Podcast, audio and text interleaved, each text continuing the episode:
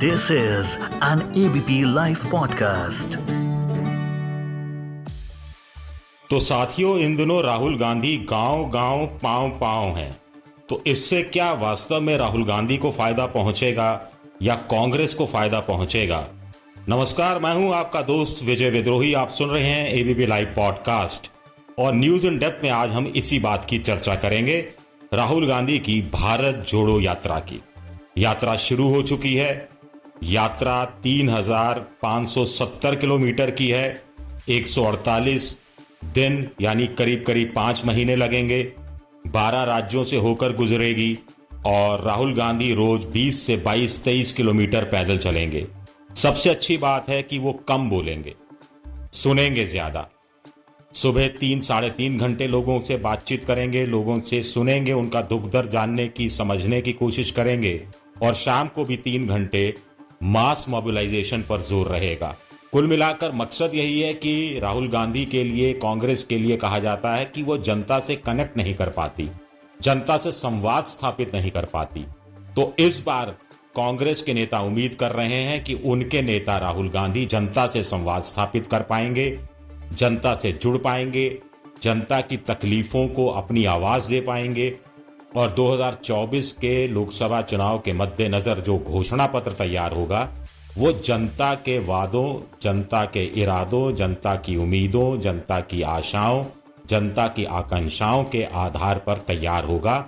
ऐसा मोटा मोटा मकसद बताया जा रहा है। इसमें कितने कामयाब होंगे राहुल गांधी, कितने नहीं, ये देखना दिलचस्प रहेगा। लेकिन एक छवि के लिहाज से, एक नैरेटिव के लिहाज से, एक विमर्श के लिहाज से चीज़ें बदलने की कोशिश राहुल गांधी करेंगे। क्योंकि इससे पहले भी जब जब कोई नेता पद यात्रा पर निकला है तो उससे उसका खुद का बदलाव हुआ है और उसने अपने भविष्य को भी अच्छा बनाया है। अगर हम बात करें 1983 में तो युवा तुर्क चंद्रशेखर पदयात्रा पर निकले थे, कन्याकुमारी से लेकर दिल्ली के राजघाट तक। और कहा जाता है कि उसके बाद जब वो प्रधानमंत्री बने तो उसमें इस पदयात्रा का बहुत बड़ी भूमिका रही। हालाँकि इंदिरा गांधी की नीतियों के खिलाफ यह पद यात्रा थी और 1983 में यह शुरू हुई। 1984 के अक्टूबर में इंदिरा गांधी की हत्या हो गई थी। यात्रा उससे कुछ समय पहले खत्म हुई थी। तब हरियाणा में स्वामी अग्निवेश और चंद्रशेखर का विवाद हो गया था। एक जमीनी विवाद, एक आश्रम को लेकर विवाद भूटसी आश्रम को लेकर। और फिर इंदिरा गांधी की हत्या हो गई तो सारा मंजर बदल गया, लेकिन फिर भी चंद्रशेखर को फ़ायदा हुआ। उन्नीस सौ चौरासी में राजीव गांधी 413 सांसदों के साथ भारी भारी बहुमत के साथ सत्ता में आए थे। फिर उन्होंने एक पद यात्रा निकाली थी जिसमें खुद शामिल नहीं हुए थे, लेकिन कांग्रेस के सेवा दल को और कांग्रेस के कार्यकर्ताओं में उत्साह लाने के लिए ये जन संदेश यात्रा निकाली गई थी। एक यात्रा कन्याकुमारी से शुरू हुई थी, एक यात्रा अहमदाबाद से शुरू हुई थी, साबरमती आश्रम से, एक यात्रा कश्मीर से शुरू हुई थी और एक नॉर्थ ईस्ट से शुरू हुई थी और सभी यात्राएँ दिल्ली के राजघाट पहुँची थी। इससे सेवा दल का कितना उद्धार हुआ, ये पता नहीं। विनोबा भावे की भूदान यात्रा बड़ी सफल रही। बहुत बड़ी संख्या में लोगों ने अतिरिक्त ज़मीन दी, जो दलितों के, ओबीसी के, आदिवासियों के काम आई। इससे पहले अगर हम चले जाएँ इतिहास में या चलिए एक नई, एक पद यात्रा की, नहीं तो कम से कम रथ यात्रा का ज़िक्र करना ज़रूरी हो जाता है। 1990 में लाल कृष्ण अडवाणी रथ यात्रा लेकर निकले थे। हिंदुत्व की बात, रामलल्ला की बात, राम मंदिर के लिए वातावरण निर्माण की बात और इस बहाने अपनी राजनीति को चमकाने की और बीजेपी को विस्तार देने की बात थी और इसमें वो कामयाब भी हुए थे। आखिर 1990 की पदयात्रा दो बार निकाली गई थी। इस तरह की रथ यात्रा माफ़ कीजिएगा। और इसका फ़ायदा भी बीजेपी को हुआ, जो उन्नीस सौ छियानवे में तेरह दिन की, उन्नीस सौ अठानवे में तेरह महीने की और उन्नीस सौ निन्यानवे में पाँच साल की सरकार बनी वाजपेयी जी के नेतृत्व में। अब हम कुछ और यात्राओं की बात कर लेते हैं, जैसे धार्मिक यात्राएँ। धार्मिक यात्राएँ पर लोग क्यों निकलते हैं?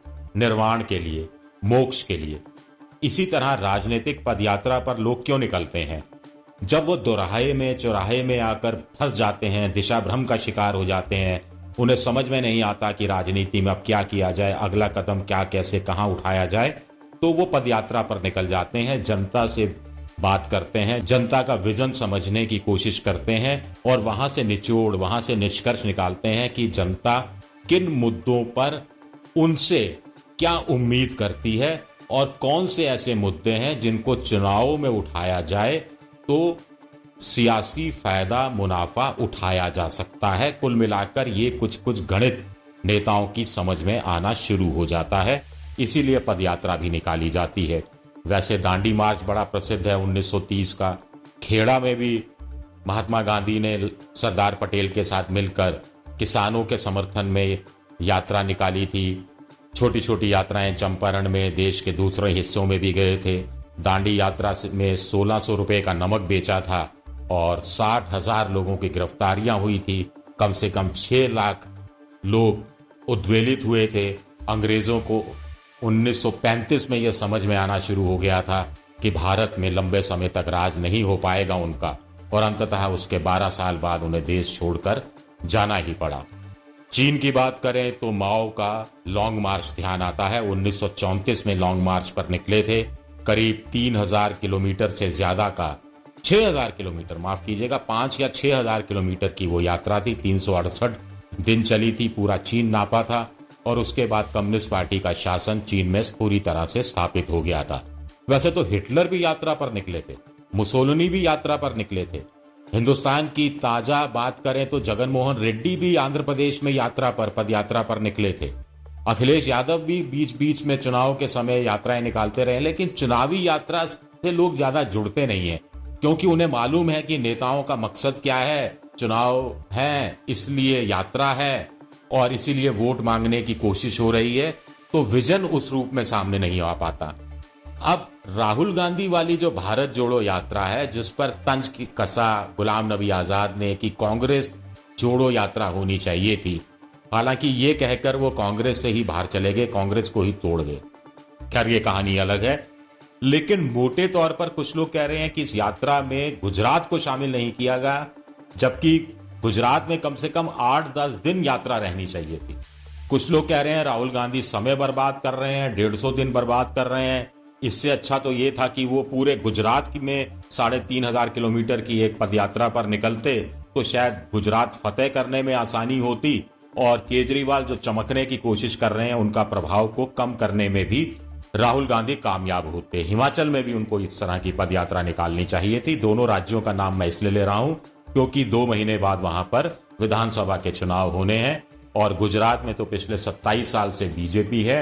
एक फैटिक फैक्टर भी होता है, एक एंटी इनकम्बेंसी भी होती है। नरेंद्र मोदी और अमित शाह दोनों गुजरात से आते हैं, दोनों डरे हुए लगते हैं। पूरी तरह से उनके दौरे शुरू हो गए हैं। अब गृह मंत्री अमित शाह अहमदाबाद आए और कुछ मॉडर्न स्कूल का स्मार्ट स्कूल का उद्घाटन करें। ऐसा कभी आपने सोचा था क्या? तो एजेंडा केजरीवाल सेट कर रहे हैं। एजेंडा राहुल गांधी को सेट करना चाहिए था। लेकिन उनकी यात्रा में गुजरात नहीं है। यह अपने आप में बड़ी हैरानी की बात है। कुल मिलाकर यह देखना दिलचस्प रहेगा कि इस यात्रा के दौरान विपक्ष के और नेता कहाँ कहाँ किस रूप में जुड़ते हैं, कितना साथ देते हैं। जैसे महाराष्ट्र से यात्रा गुजरेगी तो क्या वहाँ शरद पवार आएँगे? कर्नाटक में क्या देवेगौड़ा और उनके बेटे कुमारस्वामी आएँगे? नीतीश कुमार क्या बीच में शामिल होते रहेंगे? उत्तर प्रदेश का बुलंदशहर इस यात्रा में शामिल किया गया है तो क्या अखिलेश यादव तब साथ होंगे?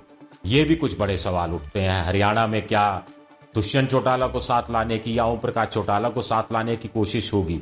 ये एक बड़ा सवाल उठता है। पंजाब से जब यात्रा गुजरेगी तो क्या कांग्रेसियों को वो एक कर पाएगी? ये भी अपने आप में एक बड़ा सवाल उठता है।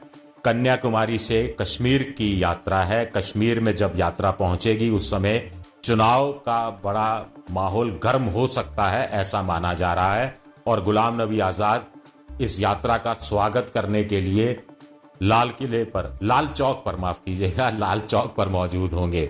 स्वागत मैं व्यंग में कह रहा हूँ। तो इसका मुकाबला कैसे कांग्रेस करेगी, ये भी एक बड़ा सवाल है।